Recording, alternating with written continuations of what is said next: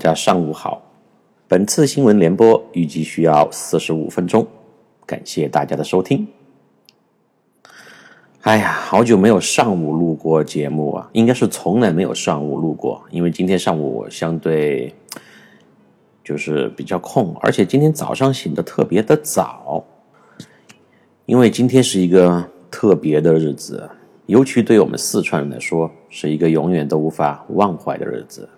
今天是汶川大地震十二周年纪念日，所以今天可能最开始的时候我会聊地震，聊当年聊得多一些。我不知道听众当中、朋友当中有多少是四川人。现在有两个问题，你可以回忆一下，四川的朋友们啊，四川的朋友，第一个问题就是当年五幺二的时候，你有好大？你在哪儿？你当时在干什么？第二个问题就是，当年和你一起经历过、亲身经历过五幺二地震的朋友，还有你身边的人，现在在哪里呢？这个问题可能会引起你很多很多的回忆，有很多的感触。当所有的朋友，因为五幺二地震也是一个全中国的灾难。全世界都非常知道的，这么一件对中国人民，尤其是对四川人灾区人民非常惨痛的一个打击。今天呢，我也是很有感慨，因为同样，我觉得嘛，就是作为一个亲历者，或者是离当时的灾区比较近的人，大家都有很多话要说，无论你是成都人。汶川人、绵阳人、德阳人，阿坝州里面的，还是四川以外的，全中国的人，都有当时的回忆。当然有一个可能你没得回忆，就是零八年你还没有出生，或者你只有两三岁，你根本就记不清楚了。啊，可能你两三岁的时候就只记得到，哦，搞快偷了偷了，搞快跑，就全家人就带着你出门逃命。可能依稀有这么一点记忆，但是所有的成年人对那个时候应该都是印象极其的深刻吧？我也是这样的。嗯，当年我参加工作才几年的时间，很短。那个时候是下午两点半左右，我记得我在教室里面上课，那节课刚好是一个口语课。我们的口语课嘛，英英语老师坐在后面，嗯。外教，当然我们请了一个美国的外教，是站在讲台前面讲课。我们前面两点钟上课的，两点四十下课，前面都上的非常的开心，很顺畅。到了两点二十八分左右的时候，然后全教室所有的人都集体做了同样一个动作，这个集体动作的整齐性就有点像我上一次提到的，在布拉格拍照的星巴克拍照的女美女们。那么整齐，他们做什么事情呢？就所有的同学都同时往后回头，对后面那个同学几乎说的同样一句话，就是“你不要摇嘛，摇啥子嘛，摇摇摇啥子板凳嘛。”然后就像多米诺骨牌一样，所有人都往后面看，就让后面同学不要去摇他的椅子或者凳子，一脸的嫌弃。然后当我坐在我前面那个同学也转向我的时候，我也感觉到有人在摇啊。但是我当时是靠着墙壁的，我后面是一个黑板，所以呢，我回头就没有人了。然后所有的人都觉得有点不对劲了。当时其实，在四川也好，在全国也好，因为地震嘛，唐山大地震以后没有再发生这么强烈的、这么大规模的地震了，所以很多人都没有这个什么应急逃生或者呃这个安全演练的意识，但是。人，所以我觉得人这个逃命的本能、本性是天生的，而且你的技巧有的时候不需要去反复的去训练，有时候你训练的越多、越反复，反而会造成问题。那个时候我反应过来，好像是不对劲，就马上大喊了一声：“我说同学们，赶快走，赶快下去！”那么所有的人，我们当时教室在二楼嘛，就啪啪啪一溜烟的。而且是比较有秩序，也没有人摔倒，也没有拥挤，也没有造成大面积的这种堵塞，就到很快就到了操场上面，就下到一楼嘛。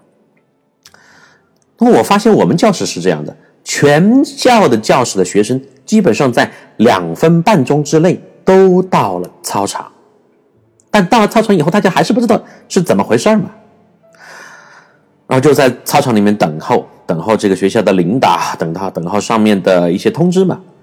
然后还有一个问题，就是那个外教已经吓懵了嘛。外教看到我们所有的同学已经从前门后门一溜烟的跑了下去，他还站在这个讲台前面，他就问 Frank 怎么了。我当时其实也不知道是怎么回事，我说：“赶快跑下去逃命！”啊，他听到逃命，那那那个老外就来劲了嘛。啊，go go go go，快下去！然后就。我就扶着他，因为他年纪比较大了，六十多岁，一个老太太，一个美国的，然后我就扶着他，我就牵着他，相当于就一起下去了。当时我和他是最后离开教室的。然后到了操场以后，特别有意思的是，我一个学生，当时我是在教初零八年是在教初二，有一个学生就说：“张老师，嗯，我们教室里面的灯和风扇还没有关，我要不要上去关了呢？” 我还没有回答他，他就一溜烟。唰的一下就跑回了教室，然后三分钟之后回到了这个操场上，跟我说：“赵老师，我已经把灯和风扇关好了，不会浪费电了。”哎呀，我当时想给他狗子一耳屎铲过去，狗子啥子时候了嘛？你还去在乎那个电，还去关风扇和灯？但是当时呢，又觉得特别好笑，啊，嗯。这一听，大家就知道这是什么样的学生。其实我哈，虽然他当时的这个勇敢的壮举，特别的英勇，看起来特别的伟大光辉，但是我不是很喜欢这样的学生。你这样的学生一听就是，一听就是特别喜欢正表现那种，在老师面前随时要为老师思考、为老师分忧的那种学生啊。他是这样一种人。呃，当然我们现在不去评判了哈。当时，当时他那个举动还是比较危险的，因为后面我们才知道是地震嘛。如果当时知道是地震的话，我打死我都会把他扑倒在地，不让他上去的。嗯，全校就几千人就坐在那个操场上，就懵了嘛。后来我们就在讨论，当时第一反应是什么东西呢？因为我们这个学校当时是靠着外面一个很宽阔的大道。我们以为第一反应都以为是，第一个是这个有人在你的后面在摇你的板凳、椅子嘛、桌子嘛，就是跟你开玩笑。我们四川话就是跟你狂、跟你疯、跟你废。然后当大家觉得不对劲儿的时候，就觉得是外面的大路上开了一个很庞大、很恐怖的那种挖挖机、挖掘机在修路或者怎么样。但后来，因为人的本能反应嘛，你必须要去想那是什么回事儿。后来你再仔细冷静下来一想，不对劲，因为你整个楼都在摇啊，你当时感到的那个呃震动和你前所未未经历的那种身体上的体验，完全不像是任何人为或者机械造成的。所以后来在还没有官方消息之前，大家就基本上得出了结论：地震。你像我们这一代人，八零后，还有我们后面我学生这一代人，九零后也好，零零后也好，怎么去经历过这个地震呢？从来没有嘛，所以没有这方面的经验啊，没有这方面的知识，没有这方面的储备。那么唯一知道地震呢，就是哦，地震很恐怖，要要要要死人，对不对？第二个呢，就是知道是唐山大地震啊，当年死了很多人。好，当时呢，我们就记得。两点过嘛，全校师生就坐在操场上等候上方的命令。嗯，大概是在我觉得是在三点过，就校长就通知我们汶川地震了啊！那个震中离我们成都当时，因为当时我在成都的西边嘛，在金山那一块儿，呃，当时离我们那个地方的直线距距离啊，直线距离只有五十公里，其实很近的。但是你就听到那个汶汶川地震呢，五十公里。所有的人还是没有什么特别明确的概念，因为我刚前面提了，不知道嘛，没经历过，那就继续等待。呃，有两个特别就是明显的状况发生了。第一个呢，就是所有人的电话都打不通了。因为当时的第一反应是要报平安嘛，知道了地震以后，当时新闻呐，还有一些广播已经开始在推送了。零八年嘛，没有现在网网络媒体这么发达，但是呃，短信你是能收到的，就有的人就陆陆续续开始收到短信啊，汶川地震了，很恐怖，很怎么怎么样啊。然后呢，呃，家长肯定是最担心自己的孩子的，但是家长给我打电话打不过来，那个时候因为通讯瘫痪了嘛，全部。电话都打不通。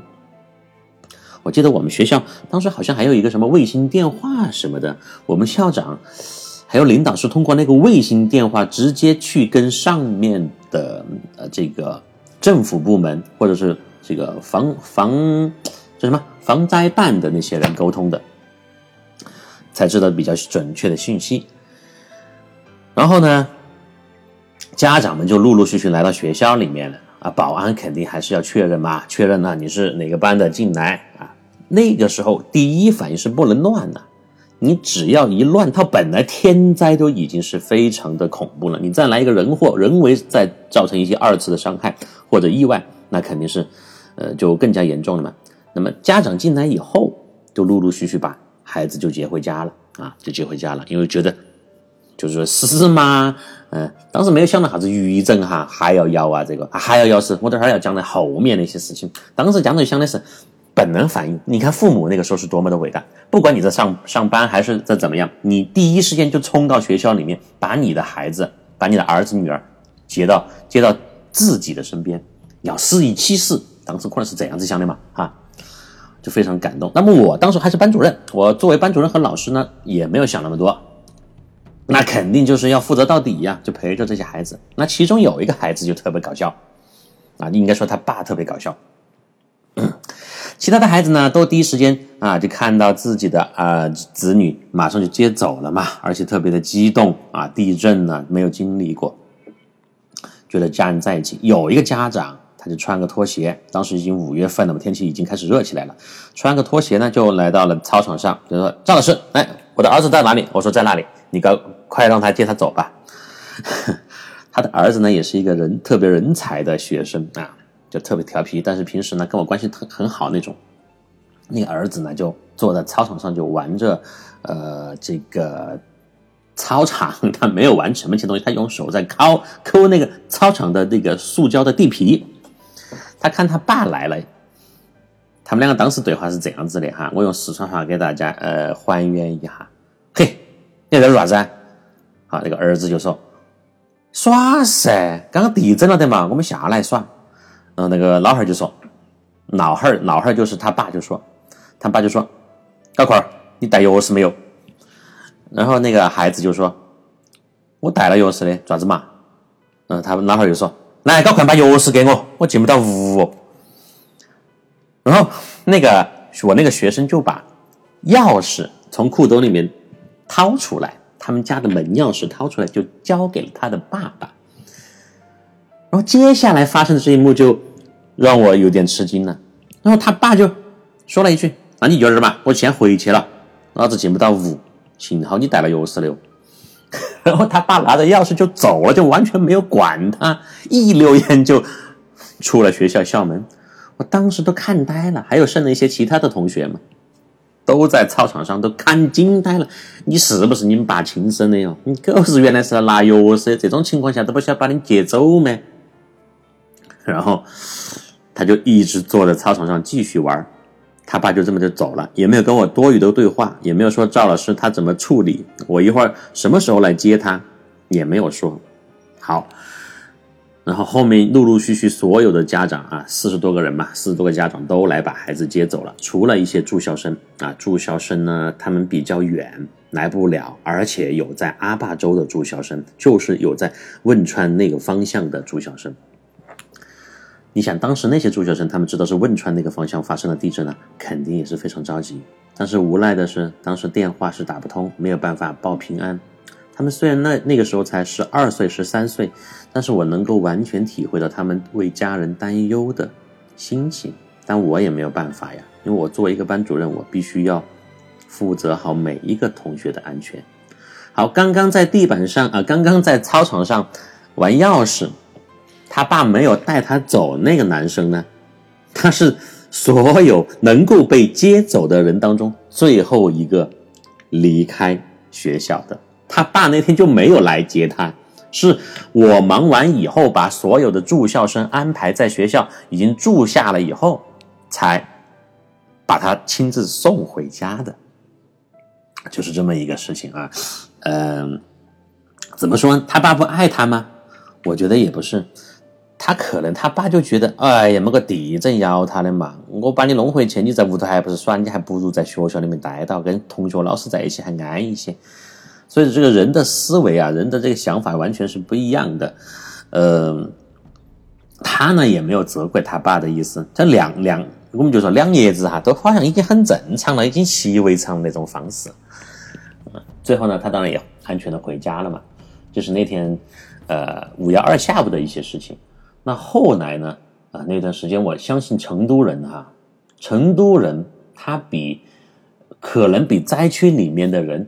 他的那个所思所想，他的心理变化更加的嗯复杂。为什么呢？成都离那个汶川很近，成都里面又是城市里面生活习惯了的人，没有经历过地震，没有意识，然后大家这个又聚在一起，就像隔离的时候一样啊，大家都在一起。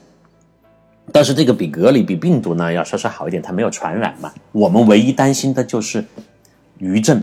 因为后面啊，经过我们的学习，电视里面的宣传，就说可能还有余震，就是说还要要啊，而且说五幺二已经够吓人了嘛，就五月二十几号到二十号还有一次大的余震，就是说可能比前面还要要得凶。这个时候大家听到这个消息，是不是就很害很害怕呀？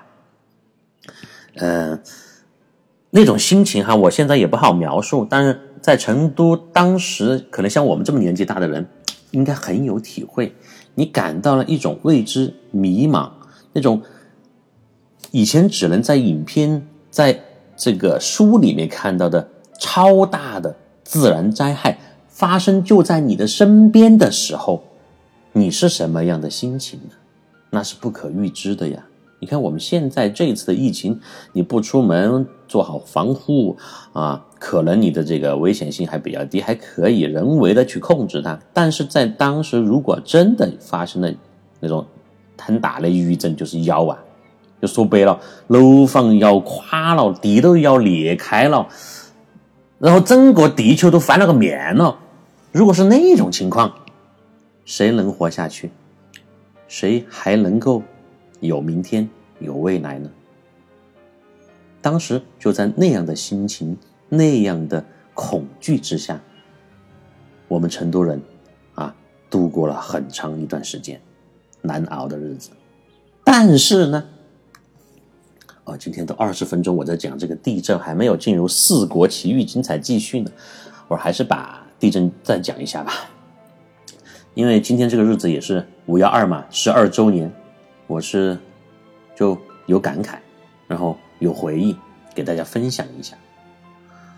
因为我们人嘛，不能浑浑噩噩的过日子，尤其是经历过这些比较大的事情以后，喜事也好，悲伤也好，它都是人的生命当中的无比宝贵的财富嘛。这个不是金钱和物质能够衡量的。我现在说一下五幺二发生了后面的几天，大家比较惊恐嘛。当时网络不发达，微信那个时候完全没有啊，仍然的微信哦？呃，当时大家就是相相互交流，除了打电话，还有呃发短信，就是 QQ，QQ 呢用的是比较多的。所以我现在我的学生九零后那一代成长起来的，他还是特别习惯和喜欢去使用 QQ 来联系，作为社交工具嘛。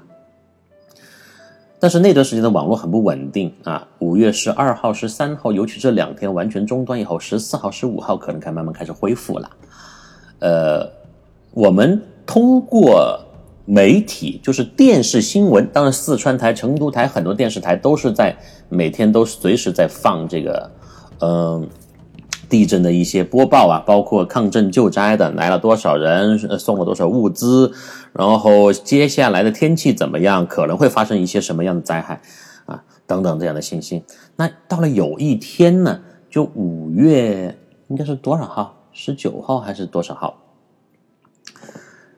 我们之前刚刚提到的所有的新闻联播啊，不是新闻联播，就是电视节目主持人，他都是坐在呃镜头前面做直播节目嘛。但有一天，我们可能就是刚刚开始看到那个主持人，他还是很正常的在说话，就是在还是比较淡定的在播报新闻，就地震又怎么怎么样，大家要注意嗯安全，然后又有多少人来帮助支援我们四川呢？等等。但过了一会儿，我们就发现这个人就就不见了。这个主持人他就已经离开他的岗位了。那说明什么问题呢？他说明他没有停留在室内，他去了户外了。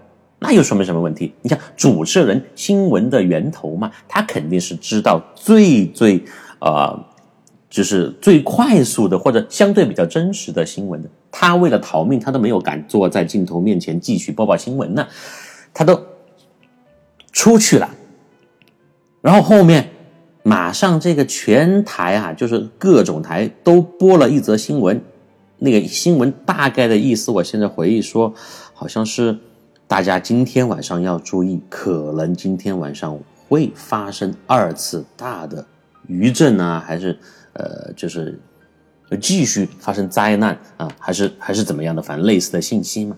那么所有看电视的人呢？因为当时基本上全天二十四小时，二十四小时大家都开着广播的，都看着电视的。好多人因为听广播，把那个车里面的电瓶电还耗尽了。我就是其中之一。耗尽了以后，你还找人来给你那个启动电瓶，因为车没有电瓶就发不了火了嘛，打不燃了嘛。啊，反正很多趣事，各种呃经历都在那段时间发生。嗯，好，我刚刚讲到，呃，主持人都已经跑掉了。然后就开始放那个文字的新闻，这个时候所有的人都已经很恐慌了。糟糟糟，今天晚上还要摇，比那个五幺二还摇得吓人，咋办呢？咋办呢？嗯，没有办法，你当时不可能逃离成都，而且当时的交通完全是一团乱麻，瘫痪了。当时在成都开车的人不多，呃，但是整个大路上所有的汽汽车都停满了，啊，就占据了各种地方空旷的。人行道、公园啊、路口、横七竖八那些全都这样放着，因为为什么呢？那段时间有车的人都不敢回家，害怕摇嘛，尤其是住在高层的人。我当时住一楼还好一点，嗯，就所有人都住在自自己的这个车里面。但是听到当时那天的新闻以后，大家就慌了，怎么办呢？然后就。那段时间哈，各种的搭帐篷，那个时候的帐篷卖的非常的好，因为有可能要下雨嘛，啊，然后晚上也比较冷啊，大家光是拿个垫子垫子铺在那个地板上，在外面睡的话，还是晚上比较冷，所以听到那个消息以后，所有人都往公园里面跑，都往呃学校的操场里面去拥挤，但是学校它肯定还要保证学生的安全嘛。你外来人太多了，放进来的话又有其他的安全隐患，尤其我们还有高三的学生，那个时候面临还高考。反正呢就是各种为难，各种的麻烦。那天晚上呢，我记得我是呃在学校的操场里面，就操场一个大地铺，整个操操场上面呃有些住校生，还有老师啊，还有一些外地的朋友都住在一起。然后我当时我记得我是睡在。那个旗杆下面，那个旗杆下面，大家睡不着嘛，就聊天嘛，啊，还喝酒，大家买一些我们四川的这个烧腊呀、卤菜呀，啊，烧烤在一起，边喝啤酒边吃。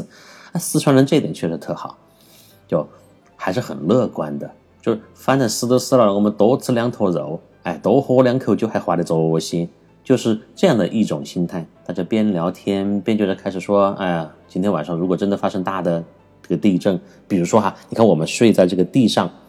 操场上睡着睡着，地震一来，地就裂开了，我们就缝儿就掉到地心里面去了，然后就挂了嘛。那挂了过后，你下辈子想干啥子呢？啊，不是想下辈子想干啥子？你下辈子还愿意当人吗？你投胎你想做一个男的还是一个女的？然后就各种闲聊，因为在那种时候，大家既抱有一种忐忑的不安的心情，又呢，又必须要去用这样说话的方式去安慰自己，因为你没有办法去做其他的事情嘛，就只有等待呀。你那个余震要来，那你就震不来的话，那我们就缓过来，活过来了，就是这样的心态。然后那天晚上，天气也特别的异常，妖风大作，就可能。那个新闻播报员啊，他没有离开镜头之前呢，天天天气还是比较平静的。但他播报员离开了镜头以后，大家都比较恐慌了。以后我记得应该是八点过九点过吧。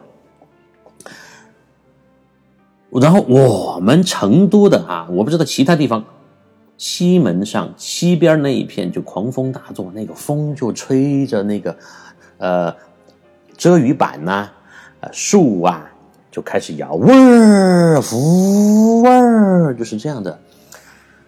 然后天上的那个乌云密布，你就能透透过那个月光，还有一些其他城市的光亮，看到天上的云，就是一大块一大块的，很诡异的，很快速的走动，在流动。就是在那样一种情景下面，你说。再加上前面几天的也连续压抑的恐慌、恐惧和地震带来的那种，呃不祥感，世界末日要到来的感觉，在那天晚上就特别的强烈。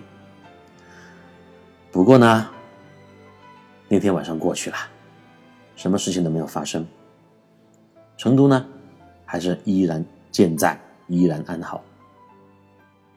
后来的事情呢，就啊慢慢的恢复了嘛，啊，五月六月过了以后，因为八八月份，呃，还开了北京奥运会嘛，所以我现在回想起来呢，啊，就是能够经历过地震，但是又活下来的人，特别应该珍惜。所以后面这十二年当中呀，啊，我觉得我们四川人是越来越乐观了。越来越看得开了，当然你也可以说越来越懒了，就只求晓得耍了啊，天不求晓得做事情，开车子到处耍去添堵。对你说的开车，零八年以后，成都的人买汽车的数量那是快速的增长，就每天可能上牌的新车都有一千辆、两千辆，就最高的时候每天这么增长，增长了很长一段时间。因为大家觉得我把这个钱存到做啥子嘛？我们前面不是探讨过吗？就是你要找一个平衡点，你完全不存钱呢也不行。像遇到现在这一次这个情况，老外你只有被饿死。但是你钱存的太多，如果遇到这样的一个天灾，啊，你没办法去用它，你就浪费了嘛。你除了贡献给国国家和那个留给后代，你自己享受到了什么呢？再加上四川人本身天性又比较，这个确实有一句说一句哈，比较懒散啊，没得北上广深那些人那么勤奋那么拼搏。所以就大家就买车嘛，啊，买起车子就到处耍，就享受嘛，啊，呃，但是后来这么多年，四川又发生了很多的地震的呃情况，还有一些其他的灾难嘛，大家都比较麻木了。网上有很多四川人面对地震的段子，这个大家应该都看到过、听到过。也是很有些是很搞笑的啊，有些是调侃的。但总体来讲呢，反映了我们的一个比较平和的心态。反正不得慌啊，不得慌，这个是很重要的。只要没有死，就往死里耍啊。呃，怎么讲呢？每个地方有每个地方的，嗯，就比较风俗了，文化嘛。尤其是在大灾难以后，我相信这一次疫情以后，也会多多少少的改变。人们的一些观点和看法，对待生活的，对待家人的，对待生命的，这个是很正常的。总之呢，总之你开心就好啊，你觉得你的生命没有被浪费掉就好，活得有意义、有价值。说的有意义、有价值，我还分享一下五幺二地震嘛，当年，呃，五幺五五月十五号，呃，我就做了一件，现在来看啊，算是。还是比较有意义的事情嘛。这是一件什么样的事情呢？我为什么要提这个事情？是因为今天早上我比较有感慨嘛。我发了一个朋友圈，就是啊，五月十二号后面的我自己去做的一些事情的回忆，还有文字，还有一些图片嗯，朋友圈里面就非常的火爆，大家都在缅怀过去死去的人也好，或者是纪念那一段自己的岁月，还有展望一下未来，我们要坚强哈，我们要乐乐观等等等等也好，反正反响很大，就引起了很大的一个讨论，就是我刚开篇的时候问的那两个问题。当年你多大，在哪里？当年跟你在一起经历过五幺二的人，现在怎么样，在哪里？大家都特别的有感触，因为每年到了这个时候，我们四川人都会多多少少的去铭记、去怀念或者去回忆那一段难忘的时光。好，回到我说我做那个事情，嗯，因为那段时间国家已经把。这个灾区嘛，就军队开始接管了，就各种人来，呃，各各种部队的人来支援，还有全国各方的朋友。嗯，老百姓呢，你想要去灾区几乎是不可能的。当时我们就打听到，在青城山下面有一个村子里面的村民啊，他们没有官方的，就是对接去帮助他们的人，他们。房子全部被摇垮了，当然也死了很多亲人。自己呢，嗯，当时是说是很多天没有水、没有食物了。那个时候水和食物是最重要的，尤其是水嘛。我们一个朋友就得知呢这个情况，就相当于有点三不管的一个地带嘛。因为青城山也是一个呃重灾区，而且在青城山山下面有很多这种村子里面的人。就道路也不是很好，那个可能政府呢他也顾及不到嘛，我们都可以理解。我们了解这个情况以后，我们就组了一个车队，应该是三辆车，三辆车，但是你上不了高速呀，上不了高速，因为高速已经被封闭了，只有军方的人和政府的车能够上去。那么我们就想办法，有找关系，呃，要了三辆这个通行证，以记者的身份啊，特别通行证，你必须要放在你的车前面，然后才能让你上高速。呃，我们就要了这个通行证，就去上了高速，就买了很多水。我当时开了一个非常排量很小的车，但是后备箱还是比较大。我记得我那个小排量的车哈，就拖了二十箱的矿泉水，二十件说错了，二十件的矿泉水还是很挺重的吧？当时在麦德龙买的，呃，就放在车后面，然后就一路有了那个通行证，一路就上了。成灌高速，成都到都江堰的高速公路，一路上呢是没有什么其他的车，但是就很畅通嘛。但是一路上全是那种装甲车和坦克，因为当时还有一些军队的这个坦克在往里面开嘛。呃，当时我我就感觉在跟这些坦克和装甲车在赛跑，当然他们肯定跑不过我的，他本来那个速度就慢。第二一个呢，我觉得比较危险的一点，现在回想起来哈。因为当时那个车是本身比较轻，排量比较小，动力是不足的，但是拉了二十箱水，我还拉了两个我的朋友在车上。前面那个头车就告诉我们，我们要快一点在高速公路上面啊行进，因为从这边上去到那边出去，我们怕后面到那个下高速的时间晚了，下不了高速就完成不了。给人家送水、送物资、物送物资这么一个事情了嘛，特别着急，我就拖着一，我看那个两二十件水呀，可能有个，我觉得有个上千斤的重量，应该有。我当时开了多少？开了一百五、一百六的时速，只用了二十分钟、三十分钟不到的时间，就从成都到了都江堰下高速。当时还是很有点后怕，因为第一，心情比较急迫嘛，我们怕这个下不了高速，呃，送不到东西。第二一个，那个路面上啊，有很多其他的车，是军车，有很多大的那个呃拉货的军用的卡车，拉物物资的嘛，还有坦克，我必须要在他们中间去不停的穿梭。他不可能让你，他不可能变道的。你敢不敢？你一个小老百姓的小老百姓的车，你去滴滴滴搞快给我让我去送物资，人家那个坦克轰的一火大炮就给你打一个炮弹过来，把你弄飞都得行。我就必须要不停的在这些车当中穿行，因为他们的数量也不少呀，就是在就是在这些车里面穿行蛇行，而且速度还要保持在一百，我当时最高应该是在一百五左右，最低应该是在一百三左右，就这样开下去的啊。当时年轻嘛，精力也比较好，啊，当然呢，技术也还是可以的，所以呢，还是比较顺利的下到了高速。啊，然后下了高速，我们又开了一段，就上山到了那个村子里面。村子里面，我们一，呃，一下车，把那个车后备箱一打开。当我们前面还有几个车嘛，有的是买水的，我是负责买水的，有买方便面呐、饼干呐、面包、蛋糕，还有一些其他的吃的嘛。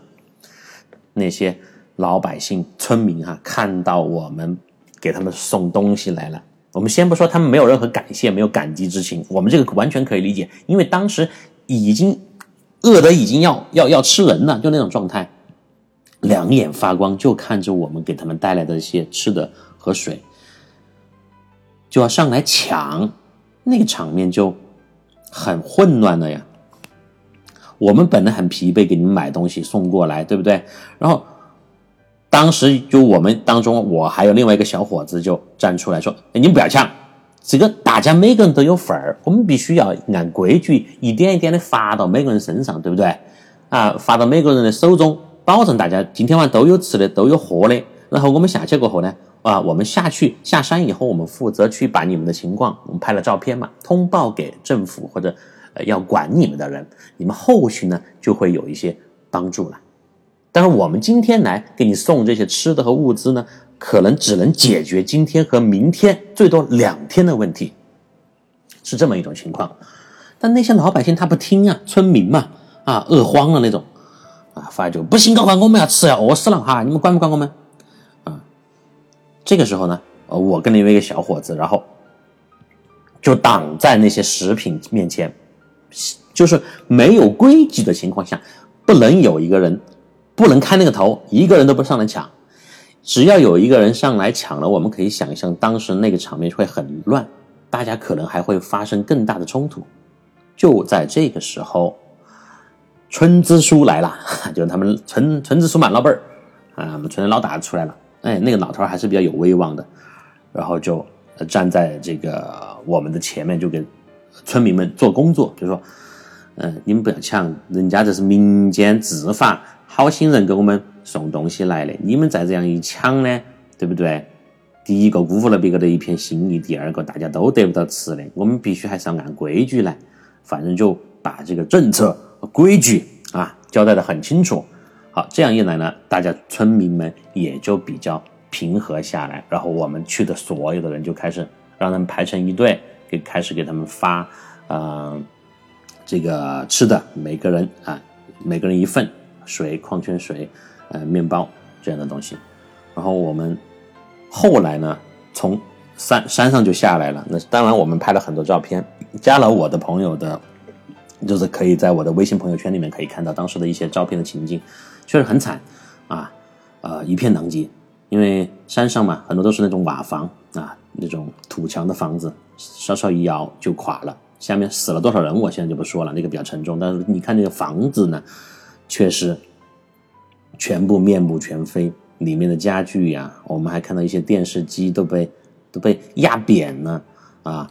还有，就是当你人呢，你看到你赖以生存的家园，你的房子就这么在一瞬间当中垮掉的时候，但你人又还活着的时候，你肯定有一种纠结的心情。当第一方面哈，能想会想的人，你会觉得。东西没了，人还在，至少我还活着嘛，我还可以从头再来。但是从另外一个角度去想，人活着，其他东西没有了，我住哪里？我吃什么？我以后去哪里？这也是需要他考虑的问题。但是呢，总的来讲还是那句话嘛，好死不如赖活着嘛。这就是一小。部分哈五幺二的我当时的记忆和片段分享给大家。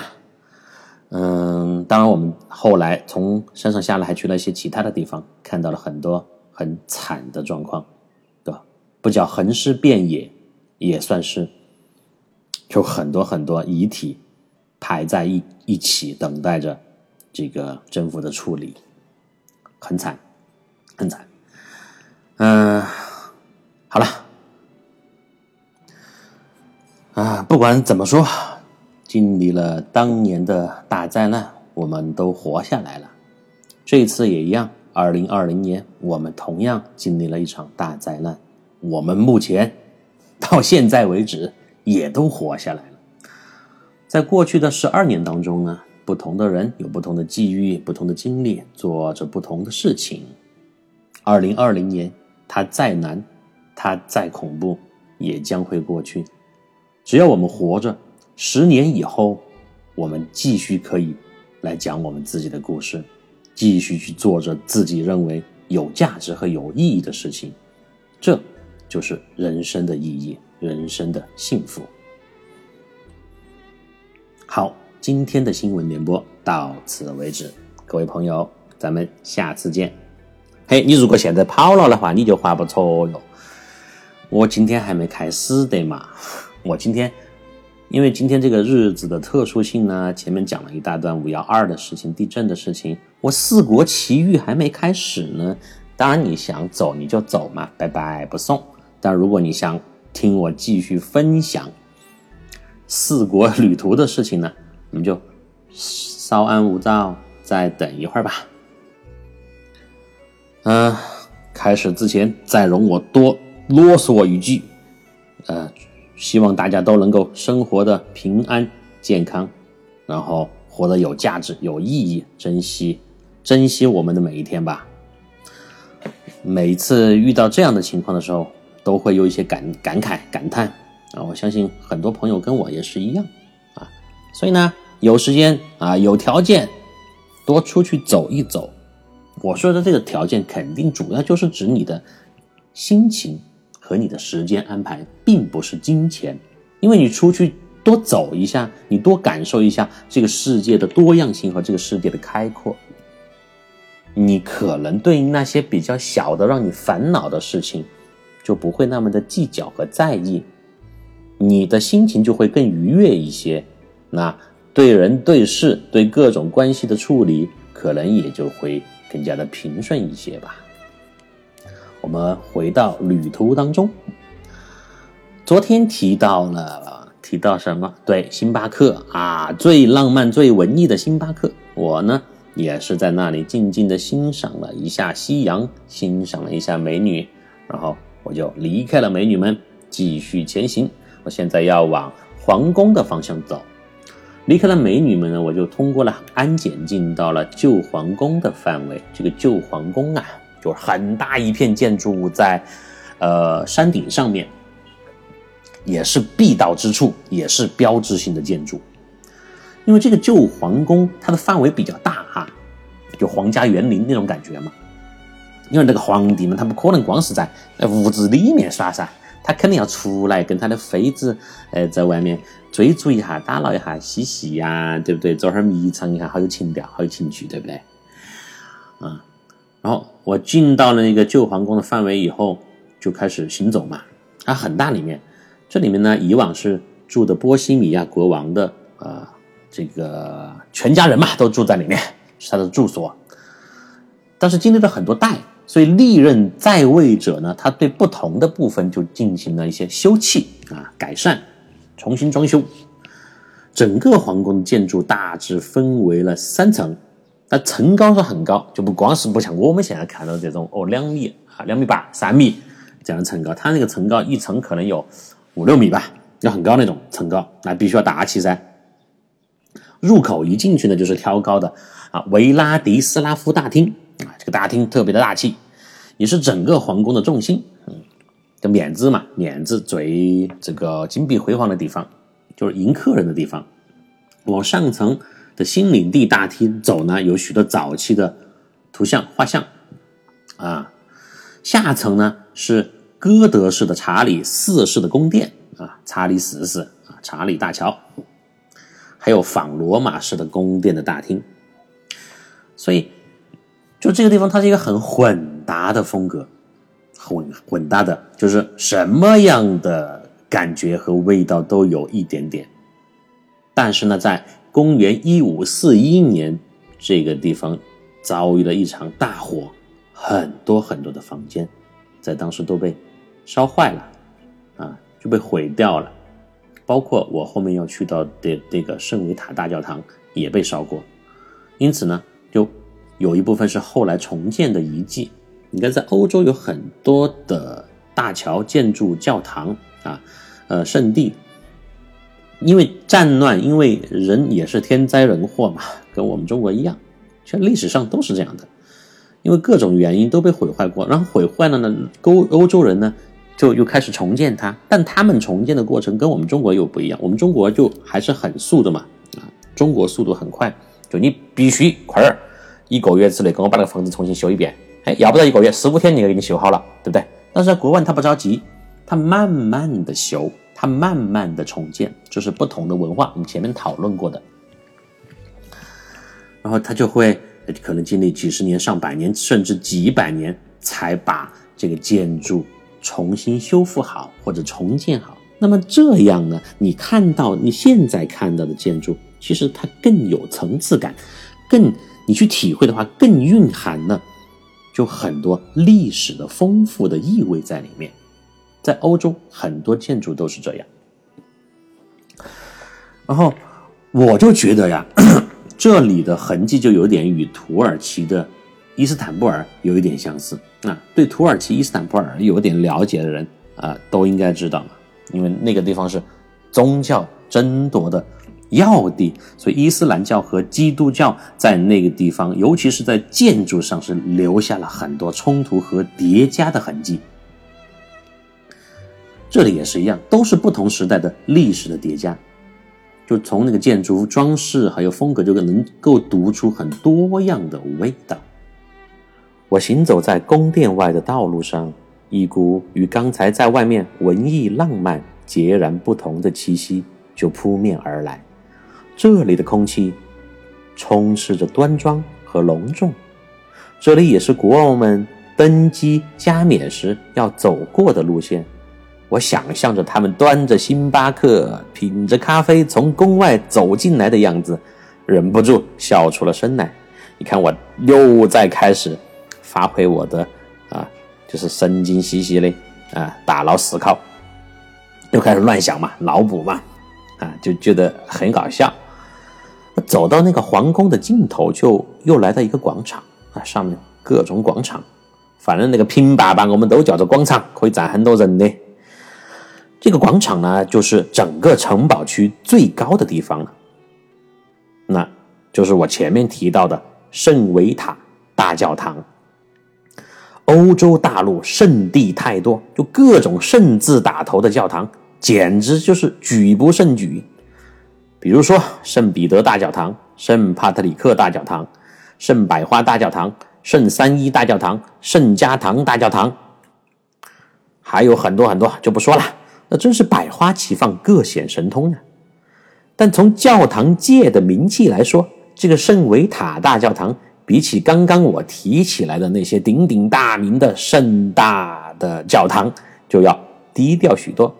但是它对于布拉格和神圣罗马帝国当中唯一的一个王国——波西米亚王国来说，这个圣维塔大教堂就拥有无上的光荣。这栋设计精巧、功能强大的建筑花了将近七百年，才在一九二九年最终落成。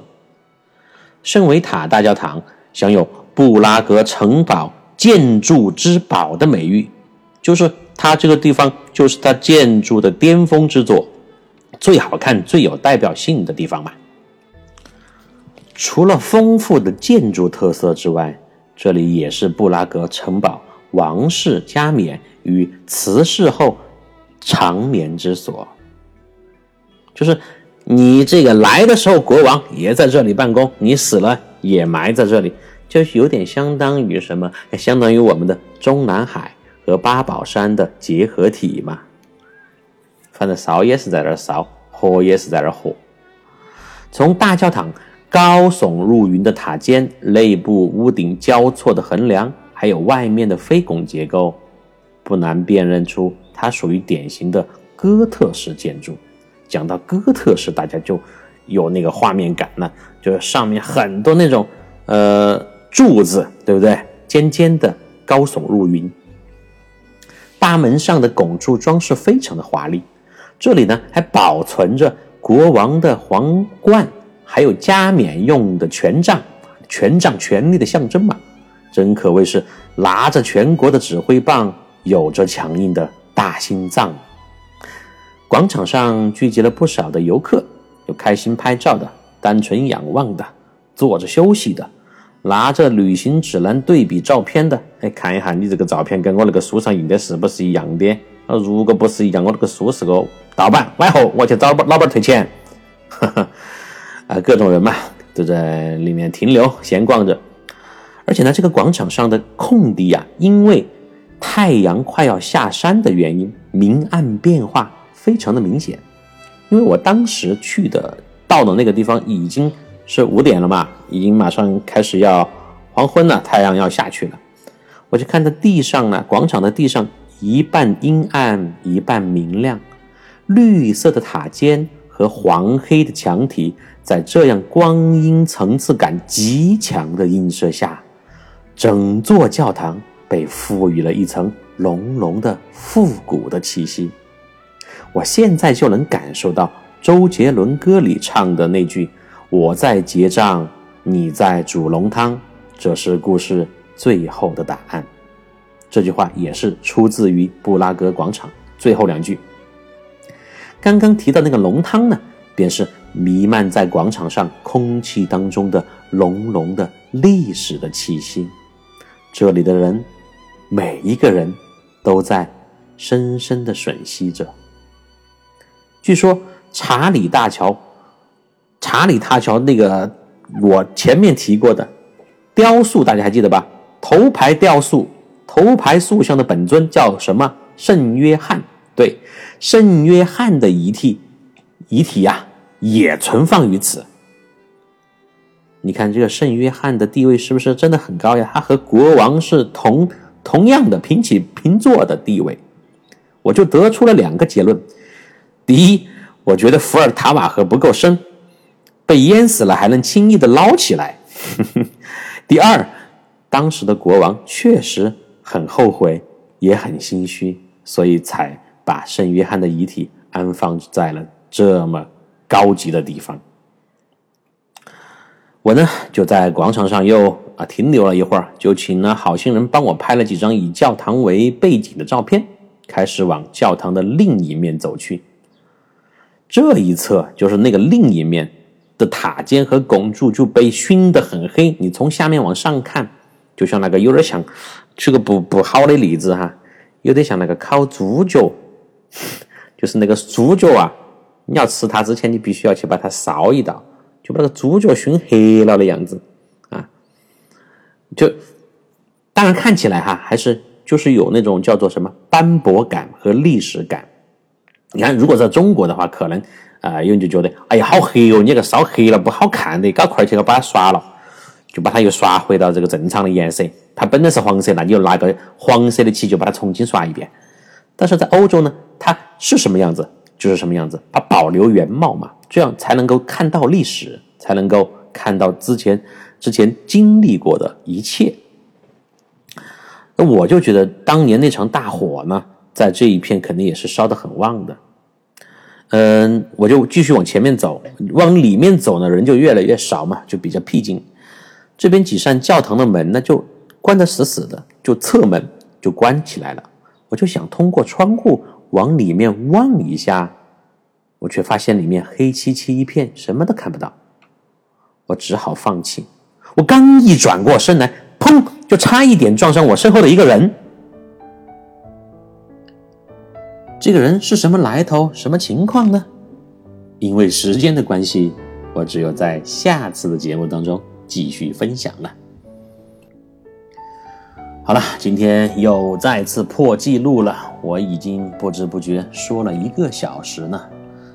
在五幺二这样一个特殊的日子，不管你听我节目的时间是不是五幺二，我都祝愿所有的人平安快乐。一定要好好的活着，活着就是最大的幸福。拜拜。